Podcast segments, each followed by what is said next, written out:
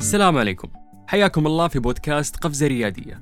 أنا أخوكم سلطان الشدادي، واليوم ضيفنا ضيف مميز، هو الأستاذ فارس الراشد، رائد أعمال ومستثمر سعودي ومؤسس ورئيس مجلس إدارة مجموعة عقال من عام 2009، واللي تعتبر أول شبكة للمستثمرين الأفراد، وساهم في إنشاء العديد من الشركات الريادية في المملكة، وأيضاً حاصل على بكالوريوس في علوم الحاسب الآلي من جامعة الملك سعود.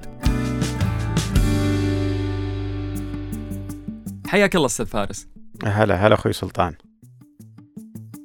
كيف الحال؟ عساك طيب؟ شاكر لكم الاستضافة، الله يعافيك. الله يسعدك إن شاء الله. أستاذ فارس، بداية حابين نعرف المستمعين عليك أكثر وعن نشأة عقال وارتباطها بمجال ريادة الأعمال. الاسم فارس الراشد، يعني متخرج من جامعة الملك سعود زي ما قلت، تخرجت عام 94، يعني شايب شوي. القلب أخضر أهم شيء والروح. وطبعا وبعدها يعني عملت في القطاع الخاص، وحتى يمكن 2006 بدأت أعمل في العمل الاستثماري. بدأت في الاستثمار من عام 2006 أو 2007، واستثمرت في مجموعة من الشركات. وفي 2010 نهاية 2010 بدأنا في تأسيس مجموعة عقال، وهي تقريبا أول مجموعة اللي يسمونها مجموعة الانجل نتورك جروب في السعودية، أو خلنا نقول بالعربي مجموعة من المستثمرين الملائكيين،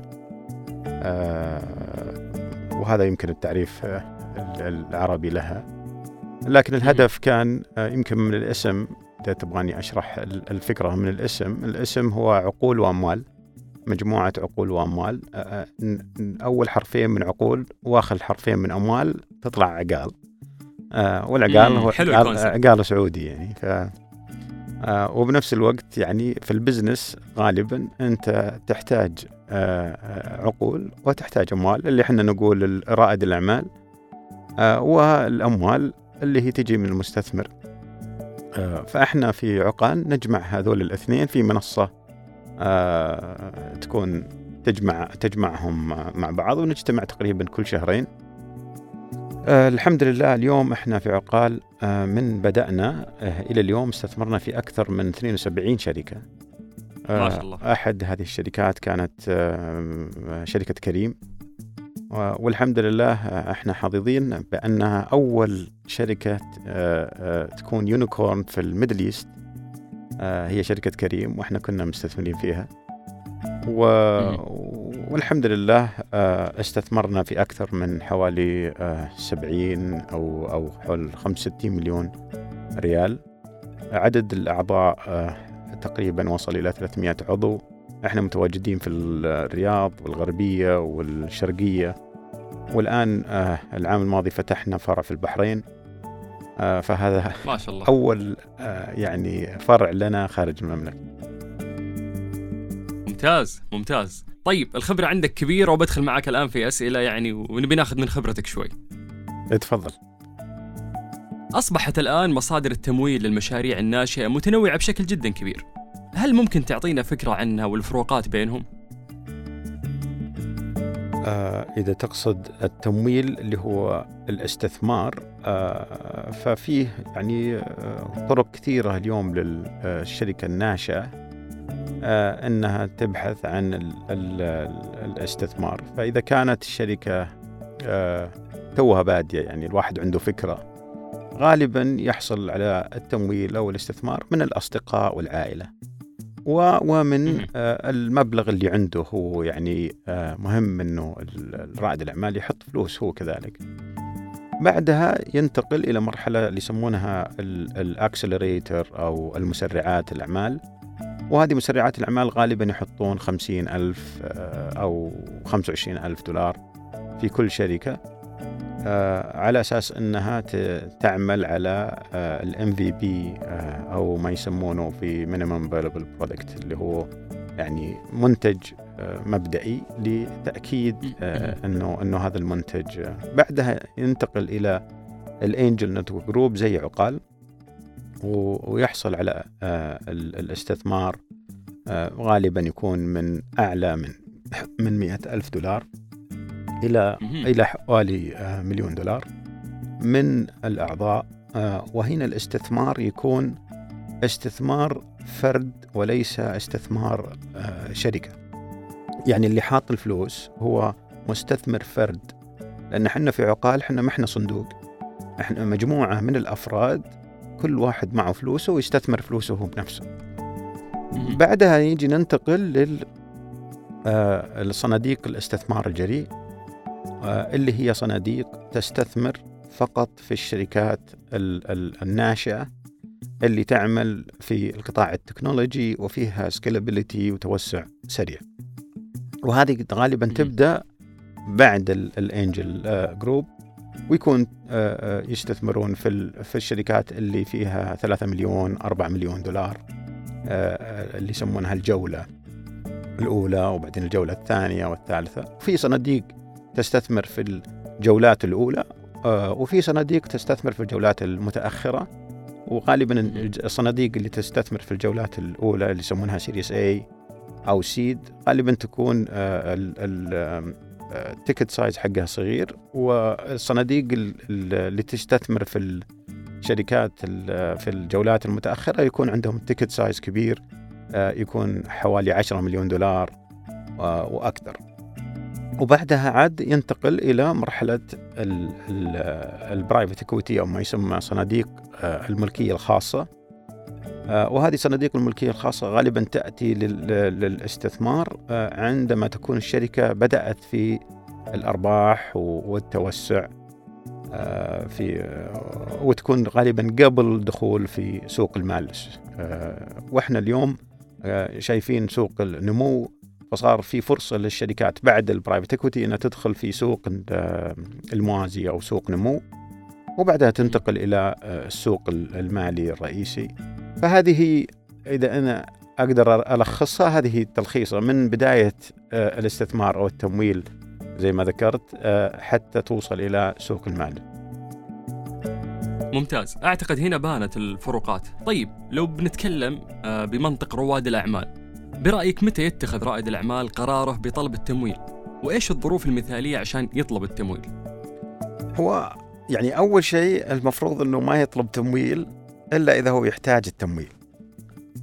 يعني إذا هو يحتاج كاش ذاك الوقت يطلب، لكن زي ما جاوبت على السؤال الأول، كل مرحلة من مراحل الشركة لها مستثمرينها أو اللي يمولونها. فزي ما قلت لك في البداية عندك الفاميلي أند فريند والعائلة والأصدقاء.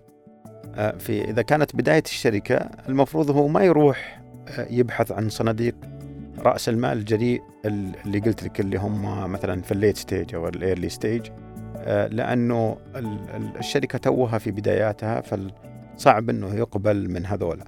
فهي لكل مرحلة من مراحل الشركة لها مستثمرين معروفين زي ما قلت لك في السؤال، في إجابة السؤال الأول.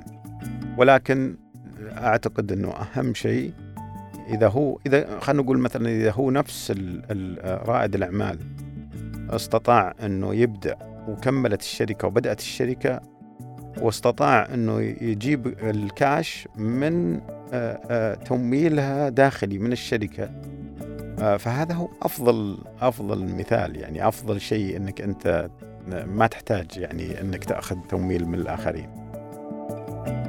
جميل. طيب الشراكة والتمويل خياران متاحان لرائد الأعمال، كيف يستطيع تحديد الأولوية بينهم وينجح في عقد شراكة مثالية برأيك؟ طبعا الشراكة يعني اسم الشركة شركة، فالشراكة أكيد مفيدة وأفضل الشراكات أو أفضل الشركات اللي تأسست ونجحت كانت بدأت في شراكة.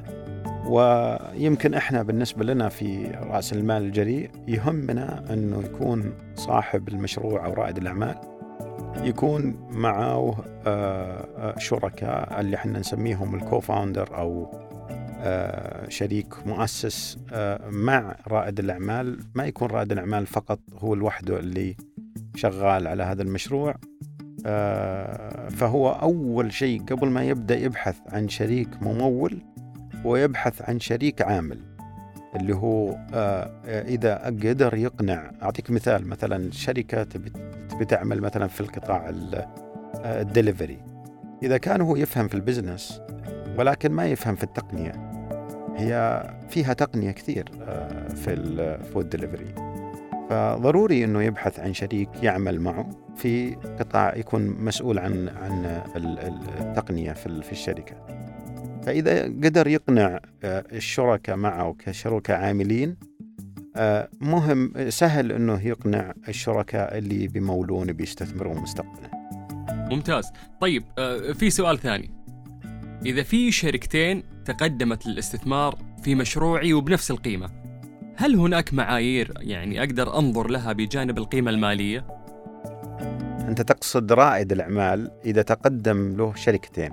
سؤال جميل، وكلهم معطينه نفس القيمة بالضبط، يأخذ أي واحد فيهم؟ يا سلام عليك، يعني إيش المعايير اللي بتخليني أختار واحد منهم؟ جميل السؤال. وأنا أعتقد الآن سابقاً رواد الأعمال اللي كنا نلاحظه أنهم يهموا الفلوس، وينسى أنه في شيء أهم من الفلوس، خاصة في بدايات الشركة. اليوم إذا أنا يبي يدخل معي مثلا أنجل إنفستر أو المستثمر الملائكي، يبي يدخل معي، إذا أنا هذا المستثمر راح يفيدني، مثلا عنده علاقات، عنده خبرة في هذا المجال اللي أنا أشتغل فيه، فيساعدني فأستفيد منه. ولكن في شخص ثاني راح يحط فلوس، ولكن أعرف أنه ما راح يفيدني. كلهم راح يحطون فلوس، كلهم نفس القيمة، ولكن أنا المفروض كرائد أعمال لأني بدخل شراكة مع شخص زي هذا، والشراكة تراها شراكة، يعني ما بتطول، مو بالدعوة شهر شهرين، أنت بتجي الشريك 10 سنوات أو حتى أكثر. فمهم أنك تختار الشريك هذا من ناحية الشريك الفرد. لما تجي تروح للصناديق، صناديق رأس المال الجريء نفس الشيء، اليوم تقدم لك صندوقين، ممكن تأخذ كل الاثنين. وإذا لاحظت أنه لا والله أنا في هذا الصندوق ممكن يفيدني في المراحل القادمة، في الجولات القادمة، وهذا الصندوق الآخر ما راح يفيدني، فأختار الصندوق اللي أعتقد أنه يفيدني في الجولات القادمة، واللي عنده خبرة كذلك، زي ما صار مع الأفراد. غالبا الصناديق، في صناديق المدراء أو مدير الصندوق عنده خبرة جيدة في هذا المجال، فيهمني أني هذا الصندوق يدخل معي. وبالنهاية هي خيار صاحب الشركة أو رائد الأعمال، بأنه هل هذا الشريك أقدر أجلس معه، وهل أقدر يعني أتفاهم معه، وهل أعتقد أنه.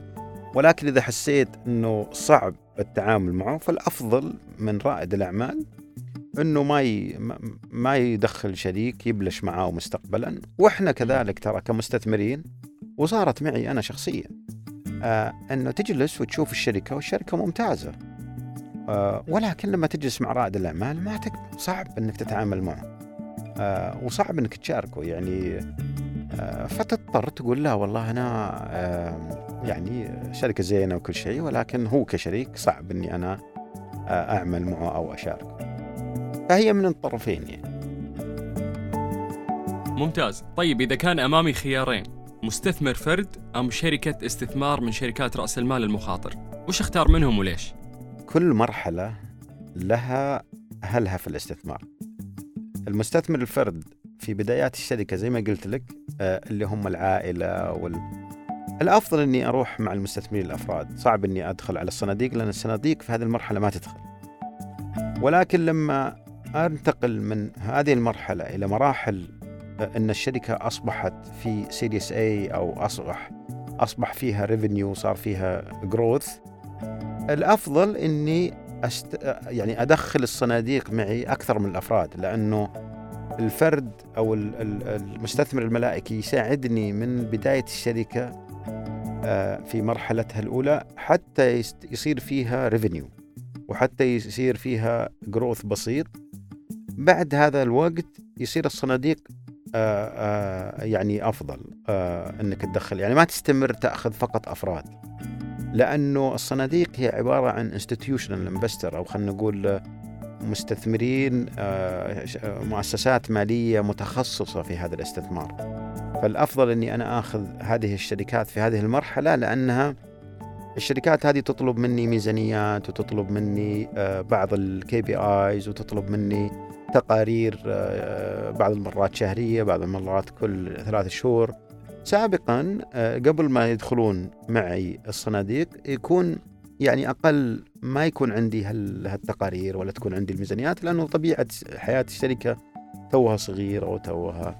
فوجود هذه الصناديق في المراحل المتقدمة مثلا زي سيريس اي وسيريس بي أفضل من المستثمر الملائكي في هذا الوقت. وكذلك بالبدايات الأفضل أنه يأخذ المستثمرين الأفراد أفضل من أنه يدخل الصناديق. طيب لو بنسأل يعني وش الفرق بين المستثمر الملائكي وصندوق رأس المال الجريء؟ جميل، سؤال جميل. أنت المستثمر الفرد أول شيء ترى بيحط فلوسه هو، والصندوق هو غالبا هي مجموعة من المستثمرين يدير فلوسهم هذا المدير الصندوق، وفلوسه طبعا هو كمدير صندوق. فالمستثمر الفرد هو يتخذ القرار بنفسه، فهو يروح يشوف الشركة وقراره سريع لأنه هو حاط فلوسه. بالنسبة للصندوق لا، فيه investment committee اللي يسمونها لجنة الاستثمار، لازم توافق لجنة الاستثمار، لازم يعمل يسمونه due diligent، يعني يتأكد من أن الشركة أرقامها صحيحة، يتأكد ففي فروقات بين هذا وهذا. عشان كذا دائما الشركات في بداياتها يفضلون رواد الأعمال أنهم يتعاملون مع الأفراد، المستثمرين الأفراد أو الملائكين، لأنه قراره سريع، ودائما يسمونها يتخذون الاستثمار في الكس نوت أو السيف نوت اللي هي عبارة عن convertible note، أو هي عبارة عن قرض يتحول مستقبلا إلى equity أو أسهم. وهذه أسرع وأسهل لرائد الأعمال في البدايات، لأنه ما يعرف حتى الآن تقييم شركته، يعملونها convertible note زي ما قلت لك. بالنسبة للصناديق لا، يجون يعملون تقييم، يتأكدون من الشركة، ويعني من ناحية الفائدة في المراحل الأولى رائد الأعمال يستفيد أكثر من المستثمر الفرد، والمراحل المتقدمة بعد ذلك يستفيد من الصناديق. طيب أكثر. بعض الشركات تقدم دعم عن طريق تقديم أصول لاستخدامها في الشركة، أو تقديم خدمات مجانية مقابل شراكة أو حصة في الشركة. هل هذه طريقة صحية للشركة الناشئة، ولا الابتعاد عنها يعني خلينا نقول أمر أكثر سلامة؟ والله أنا رأيي أنه الأفضل رائد الأعمال أنه ما يدخل في هذا يعني يدخل في موضوع مع شراكة بهذه الطريقة، لأنه للأسف بعض المرات الشركات لأنها شركة ما هي متخصصة في الاستثمار، هي شركة تعمل مثلا في نفس القطاع اللي هو يعمل فيه، فإذا استثمرت أصبح رائد الأعمال كأنه، خاصة إذا أخذت نسبة كبيرة من الشركة، أصبح رائد الأعمال كأنه موظف في هذه الشركة. إلا إذا كان رائد الأعمال يرى أنه أنا أبغى يعني أتحول، ما أبغى أكمل المشوار ومشوار طويل، لكني أبحث عن شريك استراتيجي. فشريك استراتيجي الأفضل أنها تكون شركة، أو ما يسمونها corporate VC، اللي هي صناديق رأس المال لشركات تبغى تستثمر في هذا القطاع وتدخل مع الشركة. ولكن موضوع أنه والله إحنا شركة ورح نعطيك كذا وكذا بدون ما يدفعون كاش، المشكلة بعد ما يدخلون معك إذا ما تحققت هذه الأشياء راح يصير في مشاكل بين رائد الأعمال وبين هذه الشركة. والله أنتم وعدتوني كذا، أنتم قلتوا لي تبي تعطوني عقد كذا، ما جاني منكم عقود، ما فيصير فيه يعني مشاكل. والرائد الأعمال ليش يدخل بهذا الموضوع إذا كان الهدف حقه أنه يكبر الشركة ويجيب معه المستثمرين رأس المال الجريء، وليس يعني الشركات اللي تدخل معه وتستثمر. بس زي ما قلت لك، هي القرار بناء على المعطيات. ممكن أقول لك هذا ممكن يروح ولا لا، ولكن في بدايات الشركة الأفضل أنه ما يروح مع شريك استراتيجي بهذا الحجم، يعني إذا كانت شركة كبيرة. جميل. رواد الأعمال دائم عندهم مخاوف، فخلنا نتكلم عن يعني واحدة من المخاوف اللي ممكن يواجهونها، وهي أثناء يعني خلنا نقول عرض مشاريعهم على المستثمرين. دائم يخافون من النسب المطلوبة. كيف ممكن يحسبون نسبة الاستحواذ المعقولة له للشركة المستثمرة؟ والله أنا خالفك الرأي، رائد الأعمال مو بخواف، لو خواف ما صار رائد أعمال. جريء تقول لي؟ إيه لا، هو جريء. لكن صحيح سؤالك، هو بعض المرات هم ما يعرفون، هم مو بخايفين، لكن هم ما يعرفون وش النسبة الأفضل أنه يعطيها للمستثمر. أرجع لنفس النقطة، كل مرحلة من مراحل حياة الشركة تختلف.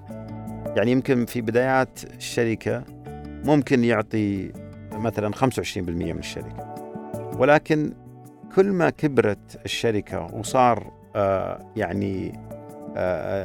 قيمة الشركة عالية، ممكن يبدأ يقلل هذه النسبة. يعني ممكن يأخذ 25، بعدين يروح اللي بعدها 20، بعدين اللي بعدها ممكن 15، بعدين اللي بعدها 10، ولا يعني يعطي نسبة إلا للمبلغ اللي يحتاجه. يعني إذا هو يحتاج 1,000,000 وقيمة الشركة 2,000,000، معناته بيعطي 50% من الشركة، يعني كثير 50%.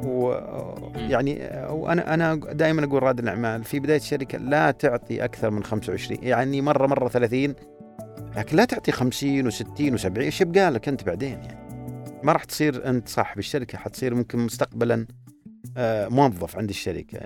وصار لي أنا أذكر أحد رواد الأعمال جاء لمي وسألته عن نسبته، فقال لي أنا عندي 20%. طيب وقال 80% باقي المستثمرين. يا جماعة يعني تو بادئ الشركة، يعني أنت كذا بكرة بتصير الشركة كلها مستثمرين وما فيه إلا شوي بس رواد أعمال، وهذا غلط. والمفروض العكس، المفروض الشركة يكون نسبة رواد الأعمال أكثر في البدايات، وبعدين تقل نسبتهم في النهايات. يعني ممكن أنه يوصل بعد 10 سنوات هو نسبته مثلا 20%، بس مو هو بأول سنة تكون حصته 20% من الشركة، لأنه إذا بدأ حصته 20% بعد 10 سنوات يمكن حصته تصير 3% ولا 1%، ما تسوى يعني. فأتمنى أني جاوبت على السؤال. جميل. طيب كيف أخلي مشروعي جاذب ومقنع وزيد من احتمالية حصولي على تمويل من هذا النوع؟ يعني اللي عنده مشروع زين واضح. يعني إذا أنت مثلا أعطيك مثال، إذا رحت المجموعة زي مجموعة عقال وعرضت عليهم وما في ولا واحد اهتم في هذا المشروع، المفروض أني أسأل نفسي ليش؟ يعني معناته أنه في شيء، يعني هذول كلهم مستثمرين واستثمروا في مشاريع مشابهة. المفروض أن إذا ما في أحد منهم استثمر، أسأل نفسي مرة ثانية إيش المشكلة. وهذه على فكرة نلاحظها في لقاءاتنا في عقال، أنه اللي عنده مشروع وعنده فريق جيد، تلاحظ كثير من الأعضاء يصيرون مهتمين في المشروع. ولكن اللي مثلا جاي، يعطيك مثال، جاي وعنده فكرة جيدة وكل شيء، ولكن تسأله وتقول له أنت اليوم من التيم اللي معاك، يقول والله ما في أحد بس أنا. طبيعي أن الناس تصير ما تهتم، طح المشروع زين وكل شيء بس ما في فريق. إحنا يا جماعة، ودائما أكررها مدام رواد الأعمال اليوم يسمعونا، احنا نستثمر بالفريق، نستثمر مو بنستثمر في تطبيق، احنا نستثمر بالفريق، نستثمر فيك انت يا رائد الاعمال، انت اللي نحط معك فلوس. انا ما احط فلوس عشان التطبيق، لانه اذا انتم كفريق مجموعة عندكم حماس وشايف أنا أنه هالفريق ممكن يحقق يعني الفكر والمشروع، مستعد أني أحط فلوس. لكن إذا كان المشروع جيد وفكرته جيدة ولكن ما في فريق، كيف أنا أستثمر يعني؟ ممتاز. في كتاب رفع رأس المال المخاطر لرائد الأعمال الجريء، ذكر الكاتب أنه على كل من يبحث عن التمويل أنه يتعمق في أنواعه حتى يجد المؤسسة، الشركة اللي تمنحه ما يلائم احتياجاته حتى لا يقع فريسة التمويل الخاطئ. في رأيك هل هناك ما يسمى بالتمويل الخاطئ؟ ولو الإجابة نعم، ممكن تعطينا توضيح أكثر عليه؟ نعم، أكيد في تمويل خاطئ، واللي تكلمنا عنه قبل شوي، أنه أنت ممكن اليوم يعني تبحث عن، في البدايات مثلا تروح تبحث عن تمويل، تلقى لك شخص مثلا، مثلا خلنا نقول عقاري، وانت تبي تسوي مشروع اغلبه تقني، فطبيعة المستثمر العقاري راح ياخذ 70-80% من الشركة. فهل هذا هو المستثمر الصحيح في هذا الوقت، في هذا المكان، يعني في هذا وقت الشركة؟ حتى لو نجح المشروع، للأسف لما تجي تروح للمرحلة اللي بعدها هتجد صعوبة بأنك أنت تحصل على استثمار. وحصلت معي، يعني قلت لك أنا يعني شفت ناس وكان الحل عندهم إما أنك أنت يا المستثمر خذ الشركة وكملها، ولا يا أخي تعال انزل أنت بحصتك، بدل ما تصير 80 تصير 40 ولا 30، ونجيب مستثمرين آخرين يدخلون في في في هذه النسبة. وهذه طبعا أصعب شيء، إنك أنت تقنع مستثمر ينزل من حصته. فهل هذا خطأ؟ طبعا خطأ، ويضطر يمكن رائد الأعمال إنه يترك الشركة ويبدأ شركة جديدة وتصير مشاكل معه. فهذه أحد الأخطاء اللي تصير في أو والخطأ الثاني إنك تجي تأخذ فلوس أو تدخل مستثمر في وقت مختلف. يعني أنت اليوم تدخل مستثمر صندوق رأس مال جريء وأنت في مرحلة توك بادي، يمكن تصير يعني مخاطرة عليك أكثر. الأفضل أنك أنت تروح مثلا المستثمر الملائكي أو الفرد، وبعدين تروح تنتقل للصناديق. وتكلمنا بعد عن موضوع الشركات، يعني ممكن الواحد يخطئ ويدخل شريك استراتيجي في مراحل الأولى من حياة الشركة، وهنا يصير في مشكلة عنده، في أنه دخل معاه مستثمر صحيح أنه شريك استراتيجي، ولكنه هالشريك الاستراتيجي عنده أهداف مختلفة عن أهداف رائد الأعمال اللي يبغى يتوسع، مثلاً يبي يطلع من السعودية يروح لمصر. الشريك الاستراتيجي يقول لا، أنا مصر ما تهمني، أنا يهمني السعودية. فهل هذا القرار الاستثماري أنك أنت دخلتهم معاك، هل كان قرار صحيح أو خاطئ؟ يمكن هذا اللي هو يقصده يعني الكاتب. طيب جميل. أستاذ فارس، إيش رأيك في موضوع الإيكو سيستم، خصوصا مقارنة بالماضي لو بنقارنه في الوقت الحالي؟ يعني ما في شك أنه في تطور كبير ما شاء الله. من يعني إحنا خلنا نقول بدينا مثلا 2011 عقال إلى اليوم، يعني نتكلم مثلا خلنا نقول حوالي 10 سنوات. آخر سنتين ما في شك أنه في تطور يعني رهيب في القطاع، ريادة الأعمال والبيئة وبيئة ريادة الأعمال، وخاصة صناديق رأس المال الجريء. وهذا طبعا يعني واضح من أنه فيه رؤية 2030 كان من أهم الأشياء اللي فيها، اللي هو تطوير القطاع الشركات الصغيرة والمتوسطة، ووجود منشآت ودعمها لهذا القطاع. كذلك العام الماضي تأسيس صندوق رأس المال الجريء ب2.8 مليار، يعني واحنا كان لنا شرف في دراية فينشر اللي انا ادير الصندوق اننا يستثمرون معنا، واحنا كنا اول صندوق يستثمرون معهم الشركة السعودية لرأس المال الجريء، واليوم اعتقد عندهم اكثر من مستثمرين باكثر من 15 فند. تقرير حق ماجنت اللي طلع قبل شهر او يعني اعطى كيف كان 2019 كانت عدد التمويلات والمبالغ اللي مولت في 2019. في 2020 فقط في النصف الاول في 2020 تعدى الرقم في 2019 كان. ما شاء الله قفزة كبيرة. فيدلك على أنه صار فيه اهتمام في هذا القطاع، اهتمام لرواد الأعمال، اهتمام في الاستثمار في رأس المال الجريء. وأعتقد بإذن الله مع الدعم اللي جاي من الحكومة والدعم اللي جاي حتى من شركة السعودية رأس المال الجريء، احنا في عقال عندنا مشروع مع الشركة السعودية رأس المال الجريء اللي رأسها الدكتور نبيل كوشك الله يعطيه العافية. سوينا مشروع المشاركة أو المشروع التشاركي ماتشنج بروجرام. أي مستثمر من مستثمرين عقال يستثمر في أحد الشركات، شركة رأس المال الجريء تدفع نفس المبلغ. يعني مثلا إذا أنا عضو في عقال واستثمرت في 500,000 ريال، الشركة السعودية رأس المال الجريء تستثمر هذا المبلغ. جميلة الفكرة للتحفيز جدا. يعني تشجع أنت رواد، تشجع المستثمرين على أنهم بدل ما مثلا 1,000,000 راح أحطه في شركة واحدة، أنا اليوم ممكن أحط 1,000,000 في شركتين، أحط في شركة 500,000 وفي شركة ثانية 500,000، والشركة السعودية لرأس المال الجريء تحط هذا المبلغ معي. والشيء الحلو فيها أنه الأرباح يعني أتشارك بالأرباح بين عضو عقال وبين الشركة السعودية لرأس المال الجريء. وهذا مشروع أعتقد يعني حتى حنا في عقال لاحظنا أنه زادت عدد الاستثمارات عندنا، كذلك رواد الأعمال صاروا يجون للمجموعة لأن يعرفون أنه فيه دعم.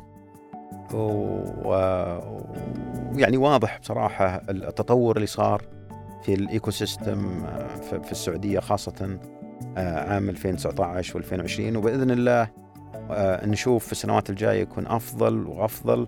وأنا توقعاتي بأنه نشوف يونيكورن القادم سعودية بإذن الله. بإذن الله احنا شفنا كريم من الميدل إيست كانت أول شركة، إن شاء الله نشوف ثاني شركة في الميدل إيست السعودية بإذن الله. بإذن الله. طيب، كونك من المستثمرين في الشركات الريادية، وش الشيء اللي يدفعك أنك تستثمر في شركة ناشئة، والشيء اللي يمنعك أنك ما تستثمر فيها؟ يعني في يمكن 3 أشياء مهمة أنك أنت تحدد أنك تستثمر في هذه الشركة ولا لا. أول شيء قلت لك الفريق. الشيء الثاني يعني البزنس نفسه أو البرودكت. يعني هل البزنس يعني فعلا احنا نحتاجه في الماركت؟ يعني مثلا هل البزنس يحل مشكلة؟ إذا كان البزنس والبزنس موديل أحس أنه بيحل مشكلة، والمشكلة كبيرة ما هي شيء صغير. واللي هو هذه النقطة الثالثة اللي هو هل حجم السوق كبير ولا صغير؟ يعني هل البزنس أو اللي بيسوي المشروع هيحل مشكلة بالحارة، ولا بيحلها مشكلة موجودة في السعودية، ولا بيحل مشكلة موجودة في العالم كله. فكل ما كان حجم السوق كبير، كل ما أنا كمستثمر ملائكي أستثمر أو كصندوق أتحمس أكثر أني أستثمر في هذا المشروع.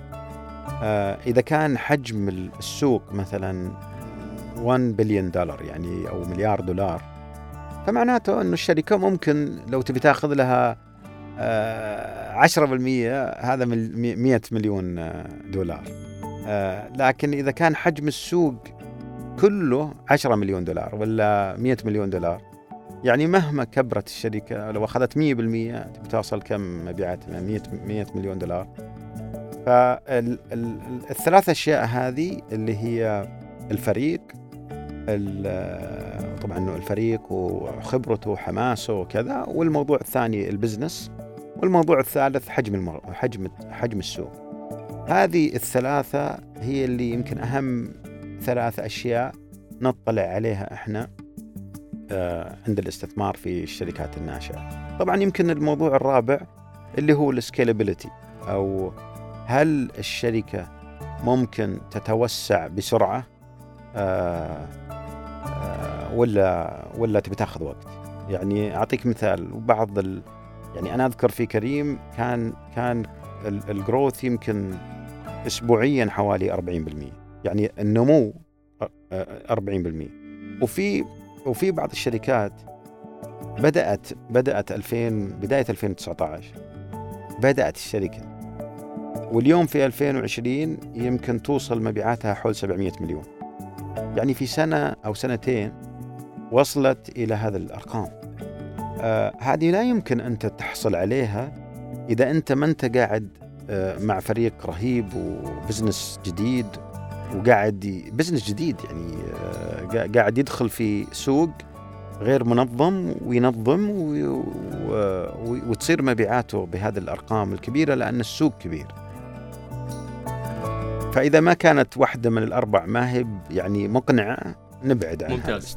أستاذ فارس الراشد، رائد أعمال ومستثمر سعودي وخبرة كبيرة ما شاء الله. أنا سعيد اليوم أني يعني قاعد أتحاور معاك وأخذ جزء شوي يعني من الخبرة اللي موجودة عندك، وإن شاء الله كل شبابنا وبناتنا اللي مقبلين على بزنس أو على شراكة أو أي موضوع يعني استثماري إن شاء الله أنه مستفادوا من هذه الحلقة الجميلة. شكراً أستاذ فارس. شكراً لكم، وأتمنى الجميع التوفيق إن شاء الله.